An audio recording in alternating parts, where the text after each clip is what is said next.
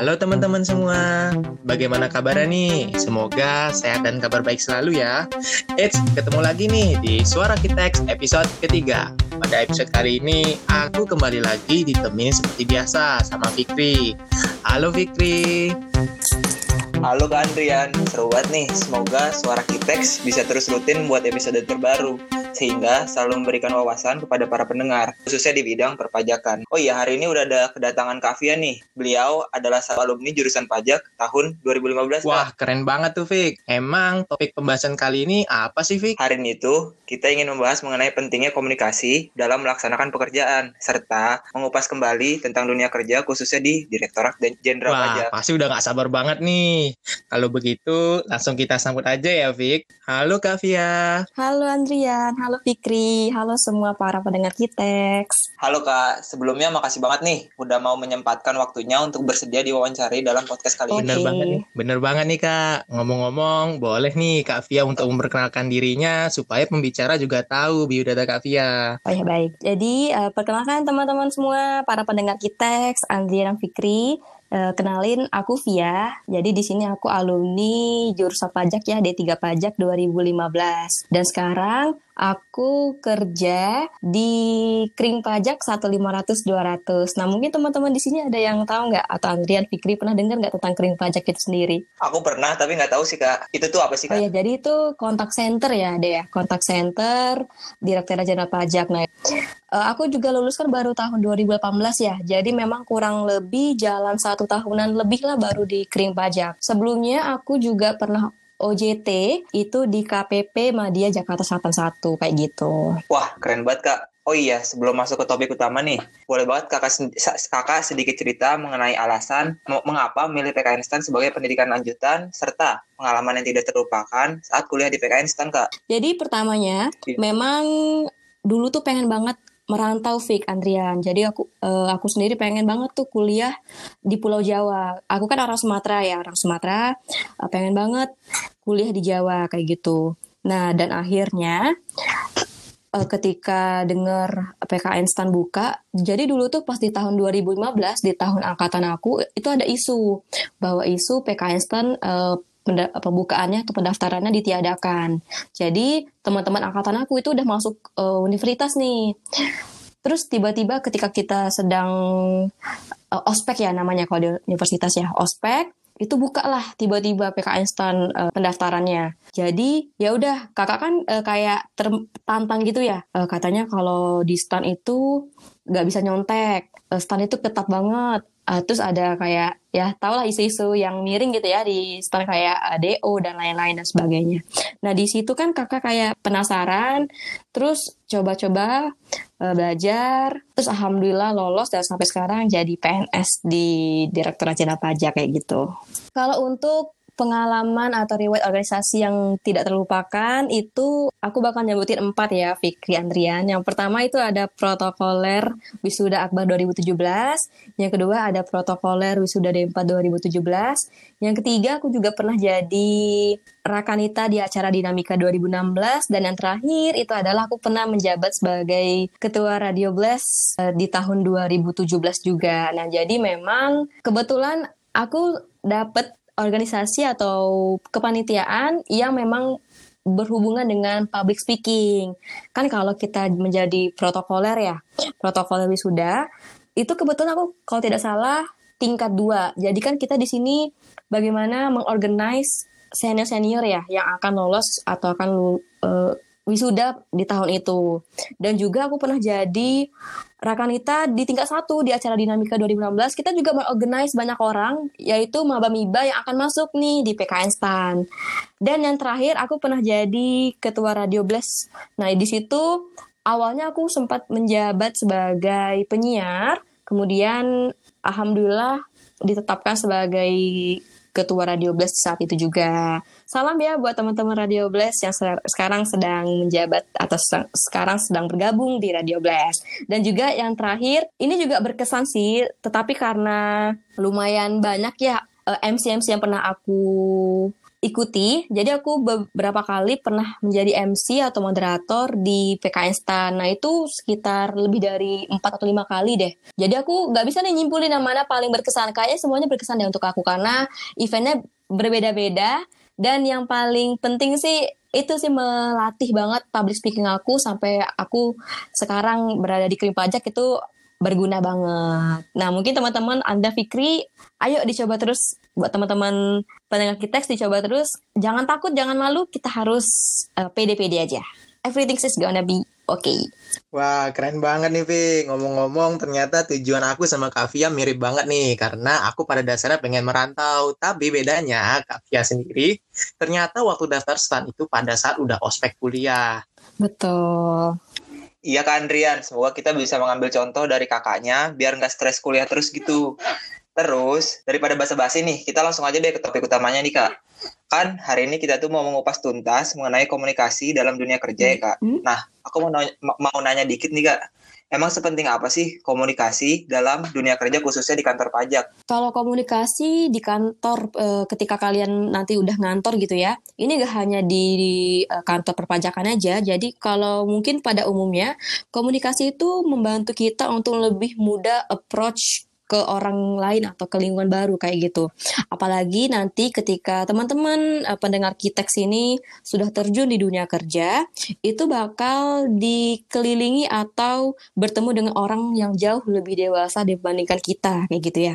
Jadi tentunya komunikasi di sini kita jadi tahu uh, bagaimana harus berkomunikasi atau ngomong gitu ya dengan orang yang lebih dewasa daripada kita, apakah sopan atau enggak kayak gitu. Dan juga komunikasi ini membantu kita untuk lebih aware terhadap bagaimana cara yang tepat untuk menempatkan diri di lingkungan yang baru kayak gitu. Jadi mungkin agak dibedakan gitu ya ketika kita ngomong sama teman-teman sebaya kita uh, dengan orang-orang yang jauh lebih dewasa dibandingkan kita kayak gitu. Jadi kita uh, seperti bertemu dengan orang tua baru atau mas mbak yang baru di lingkungan kantor kita itu. Wah, manfaatnya banyak juga ya Vika. Dan juga itu merupakan suatu urgensi nih buat kita untuk ke depannya apalagi di dunia kerja nanti. Ngomong-ngomong bener nih kata Kak Fia karena ketika kita menghadapi orang itu pasti kita di lingkungan kerja itu beda-beda ya. Ada yang udah dewasa ada yang sebaya dan terkadang aku ngadepin dosen aja udah gugup tuh. nah iya, jadi nah di kalian kan kalau di kelas cuma satu dosen aja ya satu orang dewasanya. Nah di kantor itu kita bakal bertemu dengan belasan, puluhan orang dewasa yang sama usia-usianya kayak dosen atau kayak orang tua kita atau kayak kakak atau kayak abang kita. Jadi itu lebih challenging sih kalau di kantor. Waduh, ini jadi pembekalan menarik nih buat aku sama Fikri, apalagi aku lulusan tahun depan nanti. Insya Allah, Alhamdulillah ya Kak ya. Amin. Nah, aku mau nanya nih Kak, sekiranya di PKN SAN itu menurut Kakak, ada nggak sih mata kuliah yang murni dapat meningkatkan komunikasi gitu Kak, terutama yang sudah Kak Tia alami nih? Oh, baik. Nah, kalau untuk pelajaran komunikasi sendiri itu di PKN STAN sebenarnya ada ya kalau di perpajakan itu kita mengenal komunikasi bisnis. Kalau di angkatan atau di Andrian dan Fikri sendiri uh, sudah mempelajari belum itu komunikasi bisnisnya? Aku belum oh, belum ketemu kali ya. Kalau di zaman aku itu ada tuh yang namanya komunikasi bisnis. Jadi memang uh, most of pelajarannya tentang komunikasi dan ujiannya pun kalau tidak salah ada juga ujian praktek komunikasi kayak presentasi gitu. Nah cuma pada dasarnya yang yang aku paling senengin belajar di PKN STAN ini adalah menurutku setiap pelajaran di PKN STAN itu ada unsur komunikasinya. Nah kok bisa sih? Kayak gitu ya mungkin pertanyaan Adrian dan Fikri. Jadi memang apalagi kalau kita ketemu dosen yang jago public speaking.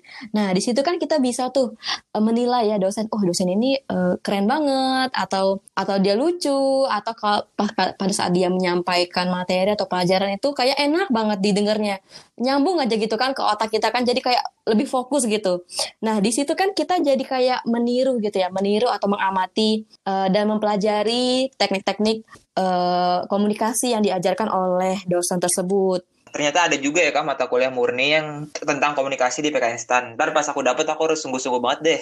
Iya, dan kebetulan itu salah satu mata kuliah favorit aku sih, karena aku juga, karena aku memang suka sama dunia public speaking. Nah, itu kita ada presentasi. Dan memang dosennya asik sih. Terus PPT-nya kita diajarin cara buat PPT atau PowerPoint yang bagus, menarik.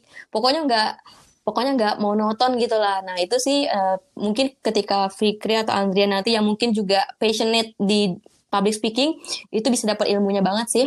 Baik Kak. Nah, kalau tadi Kak Via dapatnya semester 6 itu fake waktu mata kuliah komunikasi bisnis, aku itu dapat komunikasi bisnis itu waktu semester 1. Pas oh, banget. baik. Iya. Aku tahun pas itu Kak Via lulus tahun 2018, sedangkan aku masuk tahun 2018, aku langsung itu dapat mata kuliah komunikasi bisnis. Dan memang benar kata Kak Via, terkadang banyak sekali dosen yang punya kemampuan public speaking dan kita itu bayangkan saja pertama kali masuk PKSD dan terus menghadapi dunia yang baru, di mana kita dituntut untuk presentasi, untuk mengobrol, apalagi yang jadi PIC PIC itu harus berkomunikasi dengan baik sama dosen. Iya kan? Nah, kebetulan juga kurikulum di PKN itu menurut aku udah dipersiapin banget nih biar kita nantinya tuh bisa mengadaptasikan ilmu yang kita pelajari di dunia kerja nantinya, Fik. Siap, Kak. Oh iya, selain dari perkuliahan nih kak, ada nggak sih tips and trick belajar komunikasi gitu kak menurut pengalaman Kavia? Kalau tips and trick untuk berkomunikasi ya, berkomunikasi gimana saja, baik itu di perkuliahan atau nanti ketika kalian sudah terjun di dunia kerja, ini mungkin aku mau sharing tiga tips. Eh, udah kayak motivator banget gak tuh? Tiga tips. Yang pertama itu PD. Karena PD itu adalah kunci ya teman-teman ya, eh, para pendengar kita. Jadi di mana pun kalian berada, usahakan untuk selalu PD, percaya diri aja sama diri kalian kayak gitu ya. Mau tampil, mau ngapain aja, kalau kalian PD itu pasti kalian lebih rileks, lebih rileks dan nggak gugup. Karena kan kalau gugup itu kan kadang dia menghancurkan semua preparation yang sudah kita buat ya. Nah jadi memang pertama PD, rileks dan tenang. Yang kedua itu adalah ada mungkin metode yang sudah dikenal banyak orang di dunia bisnis. Itu namanya metode ATM. Apa sih ATM itu, Kak? ATM itu amati, tiru, modifikasi. Nah, jadi ATM ini tidak hanya berlaku di dunia bisnis saja. Jadi kalau di dunia komunikasi, itu penting juga tuh kita mengamati, meniru, dan memodifikasi. Artinya apa? Misalkan nih kita newbie nih ya, Andrian atau Fikri ketika disuruh mau nge-MC nih. Aduh aku nggak pernah nge-MC nih sebelumnya atau aku cuma sekali nge-MC dan itu pun kayaknya fail deh. Ketika kalian didapat diberikan tugas untuk nge-MC lagi, kalian kan pasti nyari-nyari tahu ya atau ngeliat video atau pernah ngeliat temen teman kita yang lain nge-MC. Kita kan mengamati ya. Oh, mode model atau gaya nge-MC dia kayak gini. Terus kita boleh tuh sebenarnya niru, niru tipis-tipis aja. Dan yang terakhir adalah modifikasi. Jadi kan ibaratnya kita punya seseorang untuk ditiru ya, untuk dicontoh kayak gitu. Tapi bukan berarti kita mengcopy paste 100%. Kita hanya meniru apa yang penting, apa yang baik, dan apa yang nyaman buat kita. Jadi itu kayak seolah-olah memberikan, apa ya, memberikan inspirasi lah untuk kita untuk mengembangkan gaya MC atau gaya model kita sendiri kayak gitu. Jadi pokoknya jangan takut, jangan ngerasa uh, ngebuat sendiri kalau lagi stuck, nah itu nggak apa-apa sebenarnya kita minta bantuan teman kita atau bantuan uh, teman yang sudah berpengalaman ya khususnya yang tentang MC atau moderator atau presentasi untuk menceritakan eh gimana sih uh, waktu kamu ngepresentasi ini gimana apa gimana openingnya, gimana closingnya, gimana gayanya, gimana uh, gestur badannya kayak gitu. Nah, kalau kalian sudah dapat itu semua, bisa tuh dipraktekin dan dimodifikasi sesuai dengan senyamannya kalian. Nah, dan yang terakhir ini adalah yang paling penting, yang paling menjadi poin utamanya adalah praktek. Praktek, praktek, dan praktek. Jadi banyakin jam terbang. Percuma kalian istilahnya banyakin belajar teori atau hanya menonton saja, pasif aja tapi nggak langsung terjun melakukannya. Itu kayaknya agak sedikit percuma gitu. Karena kan kalau kalian mau jago public speaking memang harus memperbanyak jam terbang dan jangan takut mencoba. Jadi ketika nanti mungkin Andra atau Fikri ketika masuk kerja pertama kali mungkin ada ditawari teman-teman di sini ada yang bisa nge-MC kayak gitu ya.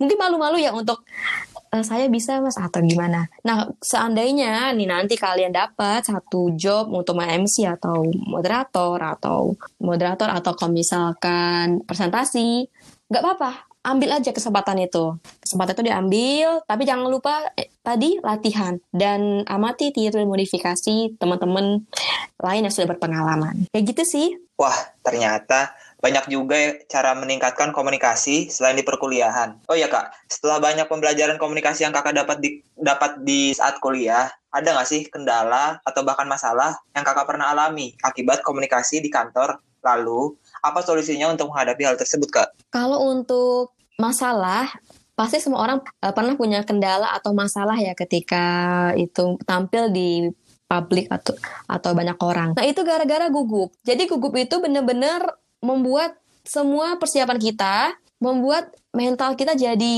nggak seimbang gitu Fikri, Adrian. Jadi kayak kita ngeblank, nah itu ya istilahnya itu ngeblank.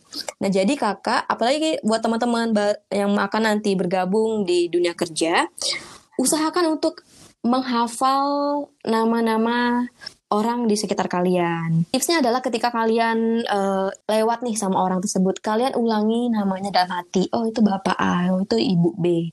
Jadi ketika sudah ingat, barulah kita mencoba untuk menyapa pagi Bapak atau pagi Ibu dan menyebutkan namanya. Jadi itu apa ya, seolah-olah karena penting loh untuk menyebut nama orang atau mengingat nama orang pada saat uh, bertemu langsung kayak gitu ya. Karena kan Contohnya nih gara-gara kakak tadi pertama memang kurang mempelajari materinya atau memang tidak hafal dengan orang-orangnya jadi salah sebut kayak gitu. Kemudian ketika juga public speaking itu biasa sering kecepatan temponya atau kelambatan sehingga membuat orang ngantuk kayak gitu kan.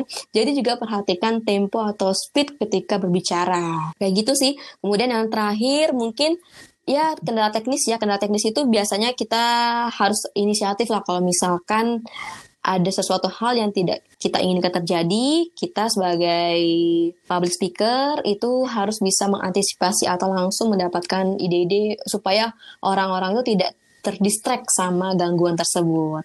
Wah, walaupun sudah sering mempelajari dan memahami mengenai komunikasi, ternyata Kavia juga tetap mengalami masalah ya kak. Ada terasa, udah lama juga ya kita berbincang sama Kavia kali ini. Oh iya, ada nggak kak pertanyaan yang mau Kavia kasih buat kita atau saran untuk calon lulusan PK Instan khususnya jurusan pajak kak? Kak, uh, untuk teman-teman mungkin pesan aku adalah nikmati masa kuliah while it lasts ya. Jadi nikmatilah masa kuliah sekarang sebelum nanti akhirnya kalian udah keluar atau udah lulus dari PKN itu sendiri. Walaupun nanti teman-teman pasti ada aja nih yang mikirnya, wah nanti di kerja kan kita ngurusnya ngurus administrasi dulu ya. Kayak kita nggak langsung terjun ke perpajakan itu sendiri kalau di kantor, tapi kita mempelajari administrasi step by step terlebih dahulu. Karena itu wajar kok untuk fresh graduate atau ya pelaksana-pelaksana baru gitu ya di kantor. Tapi nggak apa-apa, ikhlas aja, jalanin aja, pokoknya happy karena semua orang juga melewati hal itu. Nggak hanya bahkan mungkin dulu pejabat-pejabat sekarang atau ya dosen-dosen sekarang juga pernah menjadi uh, pelaksana yang juga melaksanakan administrasi-administrasi di awal mereka bekerja. Jadi nggak apa-apa, ikhlas saja. Tapi bukan berarti belajar serius di kuliah ini nggak penting ya ntar teman-teman pada salah persepsi nih. Enggak enggak kayak gitu. Jadi memang kalau untuk belajar serius itu penting juga untuk di kuliah. Untuk apa gunanya? Itu memudahkan kita ketika kita mencoba untuk merecall kembali pelajaran-pelajaran yang telah pernah kita pelajari ketika kita kerja. Karena kan kalau kita kerja, kalau kita sudah fokus sama dunia administrasi, kadang-kadang kita lupa tuh uh, mungkin pelajaran-pelajaran kayak PPH, PPN yang pernah kita pelajari, pernah kita tekuni di waktu kuliah. Nah, itu kalau kita belajar serius kemarin pas di kuliah, kita tidak harus mengulang dari nol lagi, tapi kita bisa merecall, bisa membaca lagi dan lebih cepat mengerti dan lebih cepat uh, paham gitu ya tentang uh, apa yang harus diaplikasikan nanti ketika ada kasus mungkin di kantor. Nah, itu lebih kepake banget sih ilmu yang kita pelajari waktu kuliah. Oke, oke, Kak. Terima kasih atas saran dan ilmunya yang udah panjang banget nih, Kak. Akhirnya, kita sampai juga nih di ujung episode kali ini. Semangat terus buat Kavia dan terima kasih Kak udah bersedia untuk ikut serta dalam podcast kali, podcast kali ini. Terima kasih juga udah bersedia diganggu waktunya nih Kak, diganggu kesibukannya hari Minggu yang sebenarnya buat Kavia libur hari ini. Iya nggak apa-apa, Andrea Fikri, it's nice to talk with you both. Karena kenapa ya? Karena kayak kakak mericall kembali apa ya pengalaman-pengalaman dulu sewaktu kuliah. Pokoknya kuliah tuh masa-masa yang paling indah dia menurut aku sendiri gitu ya dibandingkan SD, SMP, SMA. Tapi ya itulah karena dengan segala dinamikanya PKN itu ter the best pokoknya. Iya Oke. nih, bener banget. Apalagi Kak Via tadi asik banget nih diajak sama ngobrol sama kita dan juga udah sharing pengetahuannya banyak banget termasuk tips and trick tentang komunikasi dan yang paling familiar banget nih yang aku sering denger itu adalah ATM amati, tiru dan modifikasi. Pasti ini bakal jadi insight tersendiri untuk kita dan para pendengar nih Kak. Kalau Iya begitu, sekian dari kami ya kak ya, dari aku sama Fikri. Sampai jumpa ya kak Via dan teman-teman semua. Kita bertemu kembali di episode Suara Kitex berikutnya. Sampai jumpa kak Via.